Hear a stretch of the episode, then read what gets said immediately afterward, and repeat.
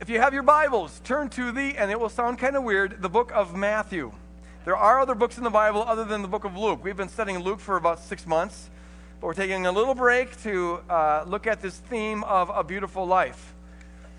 And so I'm reading from the book of Matthew, and I want to entitle this message Shattered Beauty. And uh, we'll read from Matthew chapter 6, starting with verse 24. Here is the wisdom of the master. No one can serve two masters. You'll either end up hating the one and loving the other, or being devoted to the one and despising the other. There's a polarizing effect uh, when you are serving two masters. You can't serve, now I get specific, God and money. Therefore, I tell you, do not worry about your life one of the ways you'll know that you're serving two masters is that your life is characterized by worry. Don't worry about what you're going to eat or drink or about your body, what you're going to wear. Isn't life more than food and the body more important than clothes? Look at the birds, birds of the air. They don't sow or reap or store away in barns, and yet your heavenly Father feeds them. Aren't you more valuable than they? Can any of you, by worrying, add a single hour to your life? You may take away a couple of hours, but you're not going to add hours. And why do you worry about clothes? See the flowers of the, how, the, how they grow? Uh, they don't labor or spin, and yet I tell you that not even Solomon, in all of his splendor, was dressed like one of these. If that's how God clothes the grass of the field, which is here today and tomorrow is thrown into the fire, uh, will he not much more clothe you, you of little faith? So, once again, I'm going to tell you don't worry saying, What are we going to eat? And what are we going to drink? And what are we going to wear? The pagans, those people who don't know God, the worldlings, they run after all these things, and your Heavenly Father knows that you need them. But seek first His kingdom and His righteousness. And the core concept of righteousness in the Bible is right relatedness. Seek the kingdom of God and the right relatedness that comes with it. And all these other things are going to be given to you as well. Things will fall into place. Therefore, once again, I say, don't worry about tomorrow. Tomorrow will worry about itself. Each day has enough trouble of its own. Yeah, pray with me, Father. Let this word be your word. Let it come alive. Anoint it with your authority. We don't trust in eloquence or anything of the sort, and we're not here for entertainment. We're here, Lord, to hear your word, to be confronted by your word, to be transformed by your word. And Lord, only you can do that. So, Holy Spirit, take control, have your way apply this word to our lives. In Jesus' name we pray. And all God's people said, Amen. Amen. Jesus says, Don't worry. And like a lot of Jesus' teaching, this can sound, does it not, uh, somewhat unrealistic, somewhat idealistic, somewhat impractical, maybe even Pollyanna ish. Uh, what do you mean, don't worry? Is that even possible to live a life that's free of worry? Uh, it just seems like it's uh, a teaching that applies to some other planet other than ours. I mean, come on, get real. Uh, someone is in the congregation here this morning, I bet, who three months ago you lost your job, and, and so for the last two months you haven't been able to pay rent, and tomorrow you're going to get an eviction notice and you got a newborn baby, and you're not supposed to worry. Or somebody here is 64 years old and you never thought you'd retire because you don't like the idea of retirement, but now your body is breaking down and it looks like you're going to have to retire, but you haven't put aside a penny uh, for retirement, and you're not supposed to worry about that? And even those of us who aren't in those sorts of extreme circumstances, if unless you're incredibly wealthy, it seems pretty normal to worry about uh, your housing and your food and your shelter. And if you are incredibly wealthy, wealthy, you're going to be worrying about other things. It seems like worry is such a normal, quote unquote, part of our life that, that this teaching of Jesus just seems radically impractical, idealistic, unattainable. Is it possible to have a life? No, no, Jesus isn't saying don't ever think about those things, but he is saying that there's a kind of life where we're not going to be worried about those things. Is that really possible? It's important right at the start that we understand that in all of Jesus' teachings, he's not so much giving us little ethical rules we're supposed to just tack on to our life, leaving the rest of our life unchanged. A lot of people read the teachings of Jesus as though, uh, you know, he was giving us sort of Jesus' rule book that we consult in the right circumstances to look up how we're supposed to behave. And I think that's really a misunderstanding of Jesus' teaching. Uh, you know, when Jesus says, love your enemies, that sounds so impractical, so unrealistic, so Pollyanna ish. Uh, and it is if you're taking it as a little ethical rule that you're supposed to consult when you're facing an enemy. You're saying that when someone breaks into your house and is going to kill you and your family, that you're supposed to do good to them and love them, like Jesus said. But see, Jesus isn't giving us little ethical rules that we're supposed to consult only when we're in certain circumstances. When we do that, we misunderstand the teaching and it becomes unrealistic and impractical. What Jesus is doing in all of his teachings, whether we're talking about loving our enemies or whether we're talking about the teaching that we're not to worry, is he is inviting us on in on a different way of doing life, a different lifestyle, a different life orientation. If you try to apply the teaching to love your enemies when all of the rest of your life you're not cultivating an attitude that is conducive to that, it will be in, totally impossible for you to love your enemy when, when it really counts to do that. And if you're living a life that is under constant stress, a lifestyle that has got all this pressure on it and whatnot, then the teaching about uh, not worrying, it comes across like, like that Bobby McFerrin song in the 80s, you know, don't worry, be happy. It's like, get real. That's, that's just totally unrealistic. But Jesus isn't giving us a little Bobby McFerrin, you know, sarcastic teaching. He's giving us an invitation to live a different kind of life, a radically different kind of life, a kingdom life, what he calls the kingdom of God. And this is what we're uh, uh, calling the beautiful life. Because if we cultivate this kingdom life uh, 24 7, then we'll find that our life begins to take on a kind of beautiful dimension it otherwise wouldn't have. So, let's talk about the beautiful life. If you were here last week, what you heard was this To understand the beautiful life, we need to understand what beauty is. And beauty, after a little discussion, we decided Jonathan Edwards had it right when he said that beauty is, is a pleasing, harmonious relationship. As the most fundamental thing you could say about beauty and the, the minimalistic definition of beauty is that it's a pleasing, harmonious relationship. So, a beautiful life is a life that's characterized by beautiful, pleasing relationships.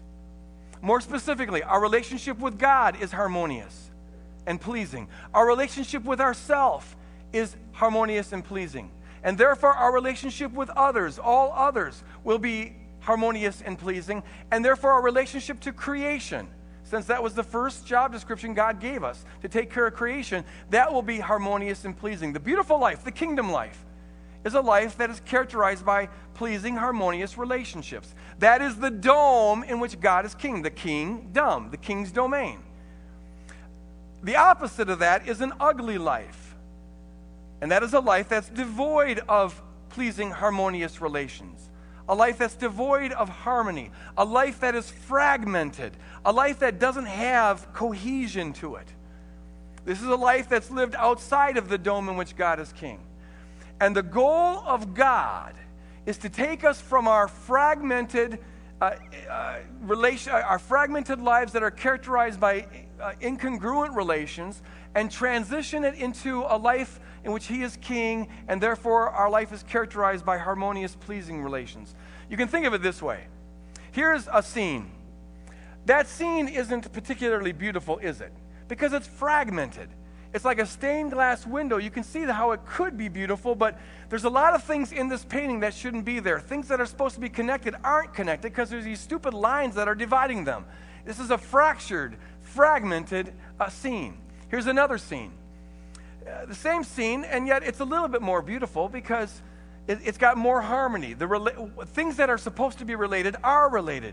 You've got less of those intrusive breaks, those fragmentation uh, things that are, are keeping things apart when they ought to be related. And here is the right picture of the scene, and that is beautiful. And the reason it's, be- it's beautiful is because there's cohesiveness to it, there's, there's wholeness to it. Things that are supposed to be related are related. And it's the relationship of colors and forms and shapes that is pleasing and beautiful.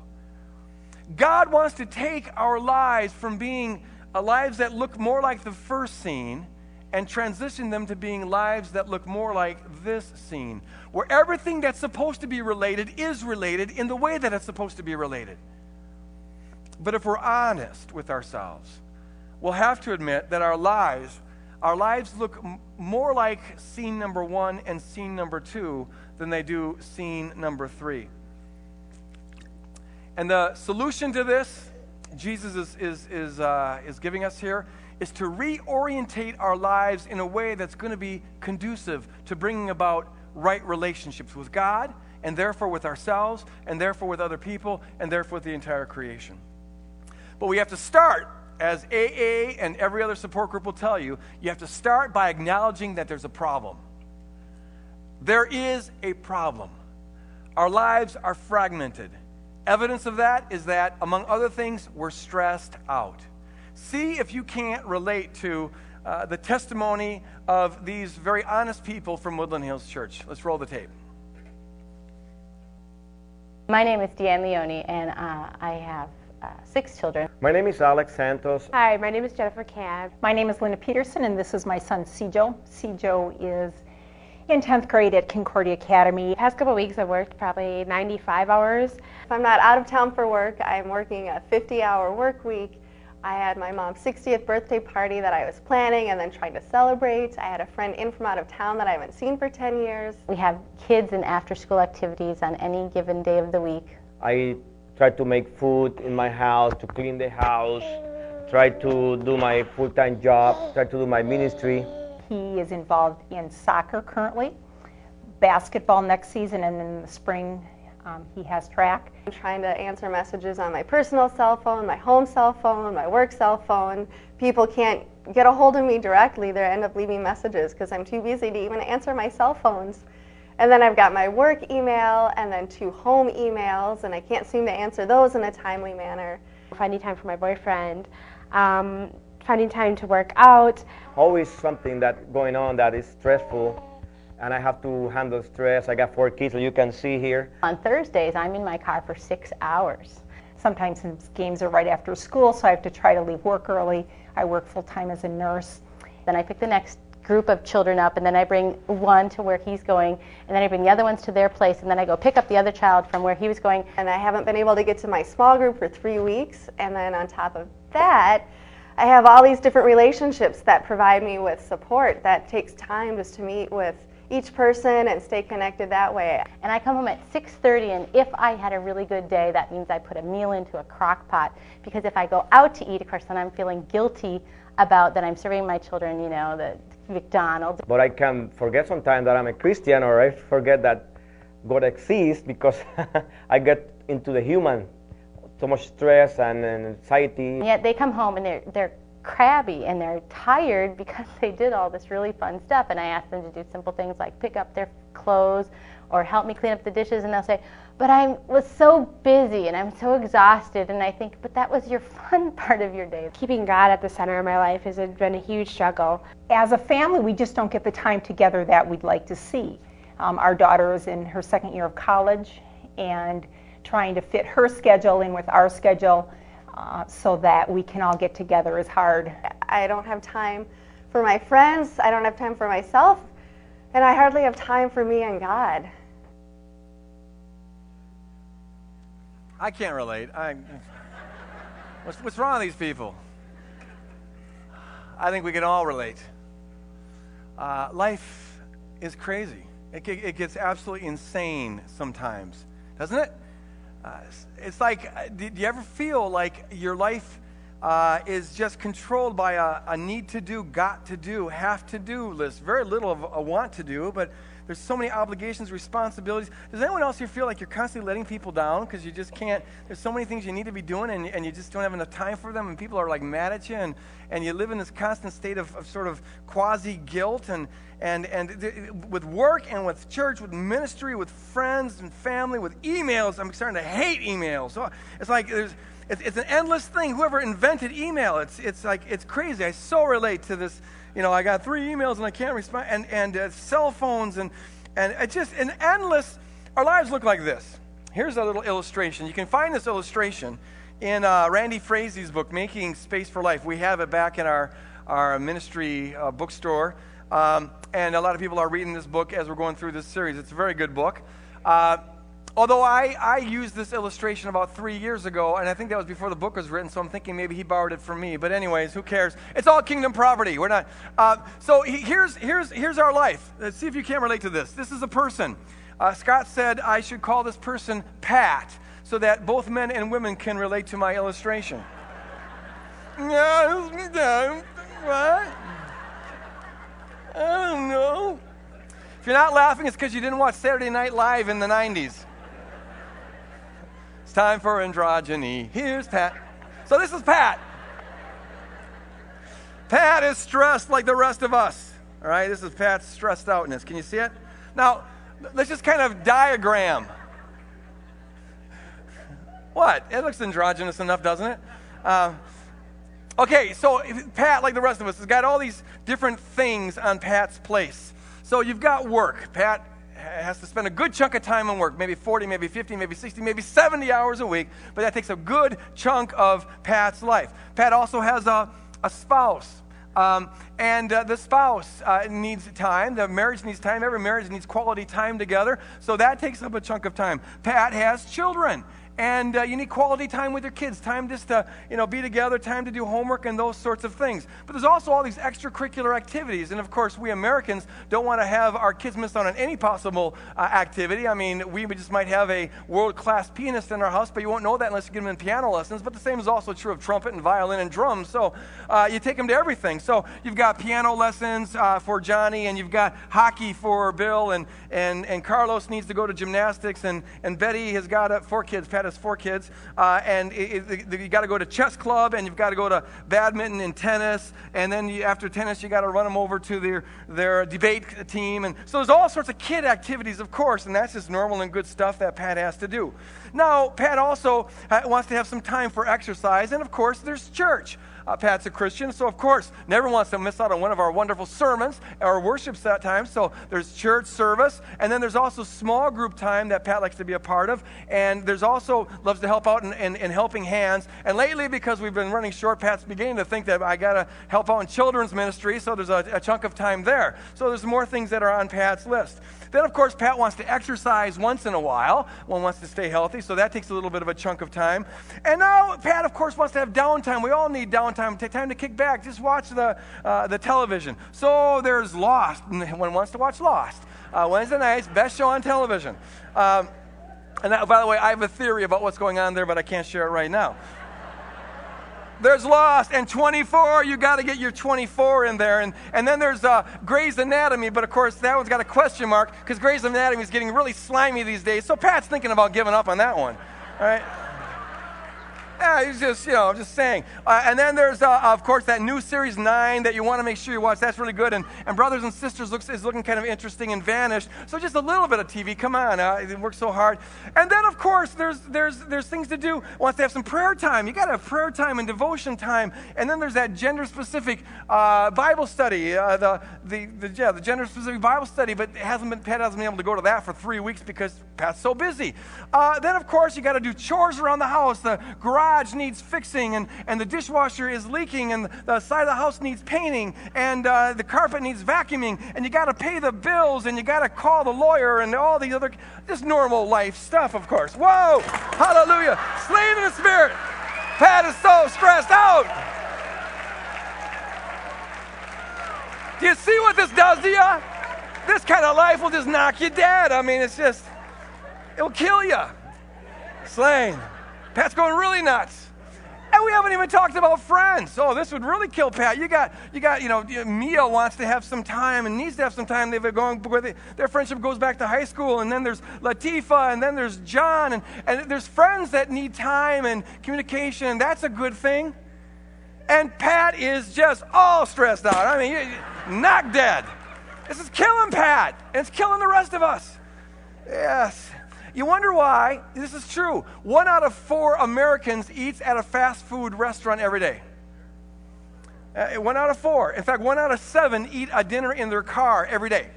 Even though fast food, everyone knows, uh, except for Subway, is, uh, can I get a kickback on that one? Uh, is, is half as healthy for you and twice as expensive, but we're, we're so busy that we got to eat food on the run and TV dinners and all the rest. You know, it's just, Uh, you feel like the proverbial minnow in a flash flood.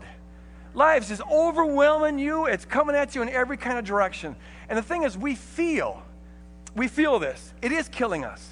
It's, it's, it's, uh, it, it, we're not meant to live like this. And the symptoms of this are many. Jesus specifies worry, uh, worry, anxiety, sometimes panic attacks. It's like, like you know, there's lists running in your heads and your heart starts beating, and you know, for no particular reason, there's, there's just that stress that's there. Some people experience this as depression. For some people, it, you experience it more. This is kind of where I'm at. Is uh, uh, your, your, fuse gets a little bit shorter than it used to be. You start to be irritable. The last two months, my life's just been nuts, and, and all for good reason. I mean, good stuff. But I find that I'm, I, I'm more irritable than I normally am. Like, you know, would you please stop chewing that way? It's just driving me nuts. Uh, why, you know, things just start getting to you and, and, you get irritable. Um, you know, there's, uh, for some people, you experience this death as kind of numbness. You just feel numb. You don't feel anything. You don't feel the presence of God like you used to. You don't feel highs and lows like you used to. There's just kind of a numbness. You feel like you're on autopilot. You're just going through the motion. There's just, you're a mechanism, and, and you don't really feel fully human. Uh, this is, is killing us. The stress is pulling us in every direction. We become fragmented. We become fractured. We're torn apart in different directions. Pulled. And see, the thing about this, this, this chart here is that all of the things Pat has to do, or at least most of the things Pat has to do, and people that Pat has to relate to, the only thing they have in common is Pat. There's no cohesiveness here. There's no harmony here. This isn't a beautiful life. This is, this is life like the scarecrow in the Wizard of Oz, where part of is torn out and thrown over there, and part of me's thrown out and thrown over there, and then my, my best time is thrown over there, and you're just torn in all these different directions. A life ruled by have tos, got tos, need to do's, and very little just being alive, being fully alive. Uh, we feel it. It manifests itself in a, in a myriad of different ways. By the way, in that devotional book, there is uh, uh, an illustration of this. And we encourage you to, when you're in the flash flood, little minnow, you may not notice it. We get so used to the flash flood, we don't even notice it. And it's helpful for you to do your own little Pat drawing. What do, put yourself in the middle and start drawing little bubbles of the different things that demand time and energy and thought in your life. And begin to get a handle on just how many different directions you're pulled to. Not to come up with a quick fix, but rather just to get a handle on to see the reality of what is going on. Now, what can we do about this? And I'm not going to give, and no one in this series is going to give, the 19 how to's and the prescriptions about what you can or can't have in your life and those sorts of things, because all of our lives are different and, and, and, and very individual. But we can look at some biblical principles that can guide us to begin to reorientate our lives. What's needed here, I submit to you, is not simply a little tweaking of the system. Like, it might be a good thing for you to say, okay, I'm going to get rid of Grey's Anatomy and two other shows. That, that, that's good and have extra time. But most likely, if your life is rather typical, typical of Americans, uh, what's needed is a, a more fundamental reorientation, a reframing of what your life is about, a reframing that can give you wisdom on moving forward. And as we go into this series uh, in the coming weeks, there'll be more practical suggestions. Uh, what I want to do here for the remainder of this message is talk about four basic truths that can help, really kind of foundational truths to help us get a grip on what's going on in our life, to begin to reorientate our life. So, number one, I want to encourage everybody here to realize that you and I, to a significant degree, have been brainwashed. We've been brainwashed. We didn't just wake up one morning and say, hey, I think I'll live life like the, the, the, the dismembered scarecrow in The Wizard of Oz. Hey, I think I'll like, make my life ridiculously busy. We didn't choose this. We, well, we choose it every day, but the structure itself that makes us feel like we need to live life this way, we inherited this. And there's something that's driving it, something primordial, something foundational that's driving us to these scattered, hazard, stressed out, depressed lives. These lives that are, are not coherent and not rightly related and not beautiful. To a large degree, it's because we've all been brainwashed. There is a matrix. The matrix of the 20th and 21st century is a matrix, the system of lies that leads us to behave and do, behave like this and do life like this. Every culture's got its own kind of a matrix, a system of lies. Paul calls it the pattern of this world in, in uh, Romans chapter 12. Our unique version of the matrix is one that conditions us, programs us to end up doing life this way. We need to get a handle on this. I don't know if you've seen this uh, PBS special or not, but I encourage you to try to get a hold of it if you can. It's called The Century of the Self. Has anyone here seen that? The Century of the Self. An incredible documentary. That one, and also this, this PBS special called The Corporation. Uh, it, it, really is an eye opening uh, series that lets you know kind of what's going on in the world right now. In the century of the Self, they get at one of several components of the matrix that leads us to live life in this scattered, shattered way. Uh, in this documentary, they point out how Freud, Sigmund Freud, uh, really discovered the unconscious. And apart from all of his sort of sexually obsessed theories about the unconscious, what is accurate is that our, most of what goes on in our brain we're not consciously aware of. There is this thing called the subconscious. What Freud discovered, and which is, is really indisputable now, is that uh, very little of what we do do we do because of our rational brain. Rather, most of our behavior is motivated by feelings that are associated with unconscious thought processes rather than conscious thought processes. We're far less logical than we might think we are. We think our, we do things for rational reasons, but in fact, we're motivated by forces that are much more foundational than that. So Freud discovers the unconscious. Freud's nephew looked at this and he went, ching, there's a dollar to be made.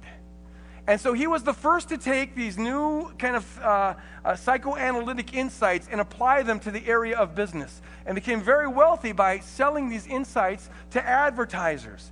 And what he's basically telling advertisers is this to sell your product, you, uh, you don't want to be communicating information, really, because information, as often as not, will get a person not to buy your product. Rather, to sell your product, you want to bypass, short circuit um, weave around the conscious frontal lobe part of the brain and go right to the subconscious. And, and knowing what we know about the brain, use certain techniques and strategies to get people to feel certain ways because if they feel certain ways without being consciously aware of it, they'll buy your product and they won't really know why. And this became the strategy used by all advertisers, and I might simply add politicians, to control how people feel and therefore how people behave bypass the frontal lobe, rational part of the brain, and get to the subconscious. You, you might want to know that Freud and his nephew and other intellectuals in the 20th century had a real disdain for the stupidity of the masses, the herd. Uh, that really are good for, you know, they're not very smart, they're not very rational, you know, they're very manipulatable, and we might, might as well use that to our own advantage. It, it's the crowd. And what the nephew basically said was this uh, We want to get the masses, to get them to feel their wishes as though they were essential needs. Everyone has a ton of wishes. If we can find out a way, and they did, find out a way how to get them to file those wishes as though and feel it as though it was an essential need, well, then, then they will buy our products. They'll buy anything that we want them to if we get them to believe it's an essential need.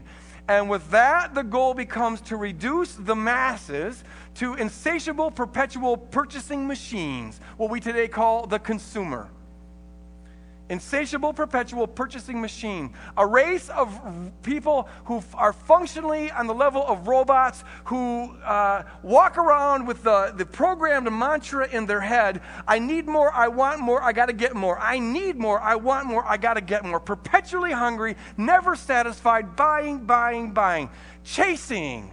Chasing things as though they were essential needs, which is exactly what Jesus says the pagans do. And the sad reality is that to a large degree, it works. People feel wishes as though they were essential needs. Here's one piece of evidence for it.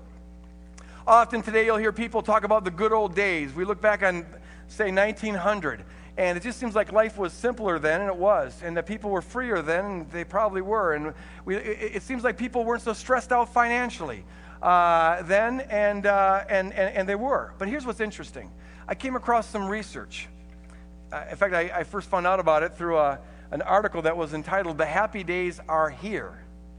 Uh, the good old days are now. And what it showed is this people in the year 2000 had, on average, in the middle class, 25% more discretionary spending funds than they did in 1900. By discretionary, they meant things that weren't essential uh, food, shelter, and clothing. And today we have much more money to be spent on things other than those things than they did in 1900. Statistically speaking, talking about the middle class, of course, we've got many people who uh, still, all their money goes to, to the bare essentials. But talking as a population, there's 25% more discretionary spending now than there was in 1900. And yet, we don't feel that way. That doesn't feel right. It feels like we live uh, paycheck to paycheck. We live on a shoestring. And it feels like everything we purchase, we've got to have. Everything feels essential. Why? Because we've been programmed to file wishes as though they were essential needs. It really does feel like we've got to get these things. That's why, despite the fact that we have so much more money that isn't spent on the bare essentials on the whole, despite that, in 1900, the average church corps gave uh, 10 to 15 percent of their income to church and charities, whereas the average American today gives less than 2 percent to church and charities. And the reason is because we just don't feel like we have any to spare. Everything feels so essential. We're being brainwashed. And there's a multitude of other things we could talk about in the 20th century that contribute to our, our minds being conditioned in a way that we feel like we've got to be running life in this ha- hazard kind of way. Just think about some of the inventions that were created in the 20th century and what it's done to, to our lives. For example, just to give a, one example, maybe two. Um, do you know that when the, the radio first became uh, available for public consumption, there were a lot of Christians and some others who really believed that it was of the devil. Now, one of the reasons they believed it was of the devil is because it says in Ephesians 2 that Satan is the principality and power of the air, so using airwaves can't possibly be good. That's a bad reason. Uh, say, the minute you go over the airway, never mind, I know it's bizarre.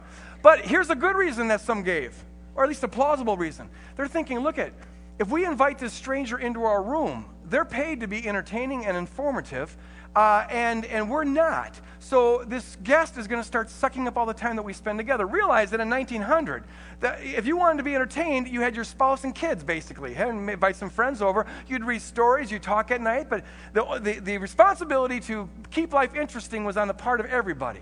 Now comes the radio. And man, the radio is really interesting, so now we're not paying attention to each other, we're paying attention to the radio.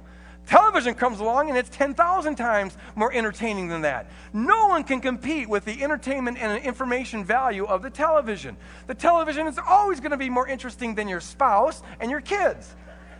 And we invite this guest in on our room, and there you have it. You know, it, it's uh, and I'm not preaching against television. I'm just saying we've got to be aware of how you know we're being pulled from the center. Add onto this the invention of the automobile and then the airplane. We've got all these travel opportunities, uh, you know, and, and, connecting points. Add onto this the internet for crying out loud, and email, and cell phones. Cell phone, any, we're, we're so available now. It's so hard to get private time. And there's sort of a rule I like to dispel right now. There's a, the rule is if someone calls you, you're supposed to stop what you're doing and answer the phone. I have this discussion with my wife all the time. Uh, someone, we're in the middle of a talk or watching a show, and the, tele, the phone rings, and then we got to answer it. But see, if someone came up to you and you're talking to your wife and someone comes up and, and barges in and starts talking, you'd say, Excuse me, that's rude. So why do we feel it's our responsibility to always answer the stupid cell phone? Turn it off! Get rid of it! Plus, it, that can't, it can't be healthy to nine times a day all of a sudden go, whoa, what was that? Oh, it's my cell phone. Uh, you know, added stress to our life. Really, it's like, oh, you. That, that, that can't be healthy. All these things, the point here is this we need to wake up to th- there is a strategy on the part of the enemy using even well intentioned people to bombard us on a regular basis, daily basis, sometimes moment by moment basis with things that are not true, that, that often bypass our conscious mind, but impact our uh, subconscious mind that create feelings you hardly ever really think about a billboard, but it has an impact on you, or commercials, or things that you read and whatnot. It all impacts us that forms our, the, the feelings that motivate our behaviors. Uh, people are chasing the American dream, thinking they got to have, they want to have, they've got, they have to have. And all the while, we're calling this the free market. This is the evidence of being free. But I submit to you that if you're in bondage to that, you're not free at all. You've been brainwashed. Wake up to the brainwashing that's going on. The same thing happens in terms of morality. For the last two generations, we're being bombarded by a media that basically sees human beings as nothing more than complex amoebas. And so we, are we're, we're, we're raising up generations of people who have the morality of amoebas. And that's very much what you get on Grey's Anatomy. The basic idea is if, it, if, it's, if, it, if it's breathing and moving and I want it, well, then it's all right for me to have it. And, and we're, we're, we're bombarded with that. No one, or very, very few people thought that way in 1900. But now we've got a whole population, and people feel free. They're expressing their freedom by having sex with anyone in any place at any time they want to. But in fact, you're brainwashed. You've been conditioned to see yourself and understand your own ethics in terms of an amoeba, but it's not true. And as we hear about this matrix and the conditioning of our brain, I hope it's getting you a little bit angry. Do you really want to be part of the herd, moving along with the masses, uh, a robot that's programmed to just repeat the mantra over and over again? And you'll need that anger. Get, get, get a righteous anger. You need it if you're going to break out of it. You don't want to be anyone's puppet. You don't want to be controlled. The truth shall set you free, and the truth ain't found on the airwaves or on the television or in most things that you read. The truth is found in the kingdom of God and in Jesus Christ. Keep a hold of that anger. Principle number two listen to your pain. Oh, by the way, keep a hold of that anger. But remember, our struggle is not against flesh and blood, but against principalities and powers and rulers in dark places. If it's got flesh and blood, it's not your enemy. Don't get angry at the human. Get angry at just the control that's happening here. Principle number two. Whoa, I got to go fast. Oh my gosh, I can't believe it's that late. Um, principle number two listen to your pain. Listen to your pain. We are in pain. This is not how we're supposed to do life. There's nothing normal about this way of doing life. It's unnatural. And it's death. And the smell of death are the symptoms that I referred to earlier the perpetual fatigue, the constant tiredness, the sense of emptiness and aloneness or numbness or, or, or, or, how short your fuse has gotten. Pay attention to that. Notice that something's wrong. The problem is that, that, that we're so busy, we ignore the pain or we medicate the pain. People medicate the pain by pouring themselves into sex or drugs or, or alcohol or some other compulsive behavior. It keeps you going. You don't have time to slow down to pay attention to the pain, but you got to pay attention to the pain. The pain is your friend because pain is there to tell you that something isn't working. Life, as you're doing it now, isn't working. Pay attention to that. And if you follow it through, you'll find that there's a wisdom that, that the pain can give you. It can begin to show you what is off and wrong and missing so that you can make the necessary adjustments that you need to, to make. Pay attention to the pain. Don't drown it out, run away from it, but rather embrace it, listen to it, and let it teach you.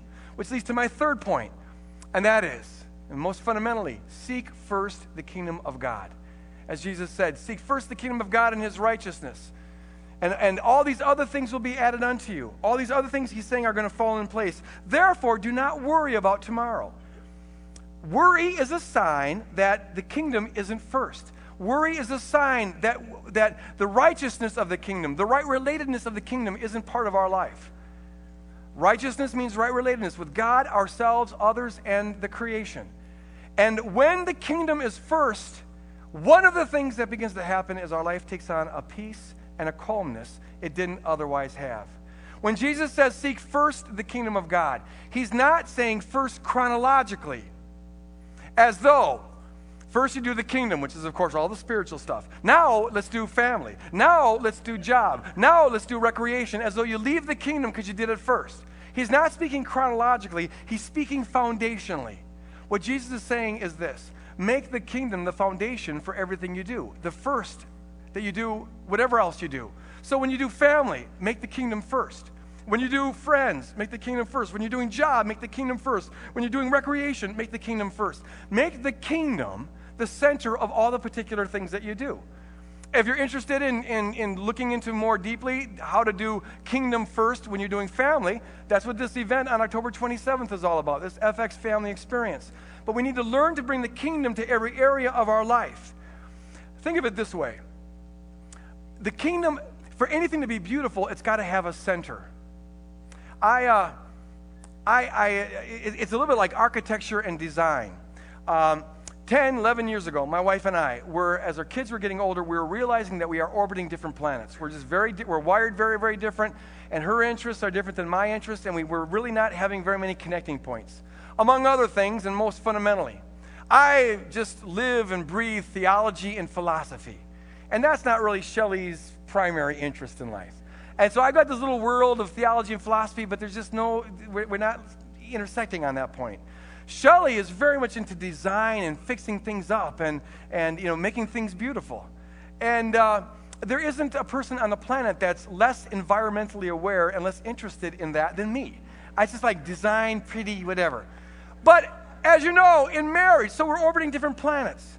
But see, in marriage, we, we've got to, this is what it's all about. You have to find bridges, you have to find connecting points. A way for me to get inside her world and her to get in my, inside my world. And we have been able to do that. And it's really a beautiful marriage and relationship now. But one of the things I learned was this. Here, here's how I did it. I thought, okay, I'm interested in philosophy. She's interested in design. Um, I'll just study the philosophy of design, the philosophy of art, the philosophy of beauty. There's a whole d- dimension of. And so I found a way to get me interested in the things that she was interested. And one of the most fundamental things I found was this there are to make a living space living it needs to have a strong center there needs to be there's a flow a flow that a room's supposed to have when you walk into a room your eye should gravitate towards the center and then when you find the center, your eyes should then move out and then notice, you want them to notice the, the, the flower arrangement and then the, the, the windows and then the, uh, the, the, portraits or, or whatnot. There's a flow, there's a pattern, there's a rhythm that a room is supposed to have or that a building's supposed to have. But it all hangs upon the center. Uh, until you define what the center of a room is, you can't possibly have a beautiful room. What you'll have are competing centers, various things that are vying for attention, and it's scattered, it's fragmented, it's ugly, like a lot of our lives. Uh, this building here is ugly because it's got no center. Building, please. Look at that ugly building. Everything's the same. There's no center. It's just all a bunch of. But now here's a beautiful building. This is an, you may not think it's beautiful, but it is. It's got a strong center. It, your eye knows where to go to, and everything is defined by the center. The center of a room and the center of a building is what brings coherence to the whole, right relatedness to the whole. When you find out what the center it is, now you'll be able to find out where the vase should go, where the couch should go, where the television should go. Everything is defined by virtue of the center. And that's the beautiful living room. For our lives to be beautiful, we need to have the center, and the center is the kingdom of God. That's why Jesus says, Seek first the kingdom of God in all that you do, and everything else is going to fall into place. You see, it'll be beautiful, but it all hangs on us seeking the right relatedness of God first, whether we're doing family, friends, job, or anything else.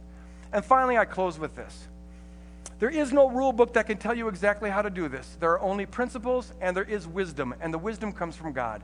So ask God for wisdom. Uh, my, the, my life is a work of art, and so is yours, but it's not the same work of art. So, what is necessary for me is not going to be what's necessary for you. That's why no one can come up with a stupid rule list that says you're, you know, watching television for more than two hours a week is wrong. Well, everyone's got a different artwork going on.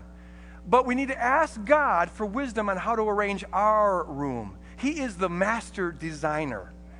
And he can look at your chaotic room right now with all these competing centers, and, and he'll say this If you'll make me and my right relatedness first, I'll give you the wisdom to know where the couch goes, where the television goes, where the pot should go, where the, where the portrait should go. And now we get a wisdom to know how to arrange our lives. Ask God sincerely for this wisdom. I'm going to close in prayer that God give us this wisdom. I want you to know that when we're dismissed, the front of the auditorium is open. If you want to come forward for prayer, I encourage you to do that. Um, uh, if you're here this morning and you're not a believer, I encourage you to come up to this table. There'll be a person who would love to explain to you what it is to become a disciple of Jesus Christ and begin to invite the beauty of the kingdom in on your life. Can we close in prayer? Stand up. And Father, we just ask you for this wisdom. We confess that our, our, the rooms of our life to a large degree, are not centered. They're fragmented, they're fractured, we're torn in different directions, we're dismembered like the scarecrow in The Wizard of Oz. But Lord, we're asking you to show us how to reorientate and reframe our lives to make them beautiful so that they reflect the relatedness of the triune God. so that our relationship with you and with ourselves and with others and with the creation is manifests the beauty of who you are. But we need your wisdom. We ask for your wisdom. Shine your beauty through us here and now in Jesus' name. And all God's people said, Amen. Praise God. The front of the auditorium is open. If you want to come forward for prayer, I encourage you to do this. God bless you. Go out and shine beautifully.